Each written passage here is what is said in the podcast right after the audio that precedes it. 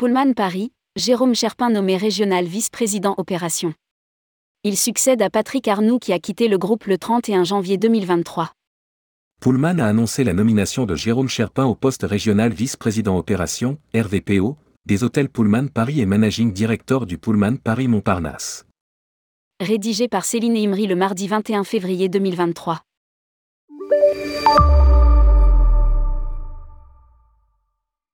Jérôme Cherpin vient d'être nommé régional vice-président opération, RVPO, des hôtels Pullman Paris et managing director du Pullman Paris Montparnasse. Jérôme Cherpin a rejoint Accor en 2000. Il a d'abord occupé de nombreuses responsabilités opérationnelles en France et en Suisse. En 2012, il part en Russie pour ouvrir le Novotel Moscou City.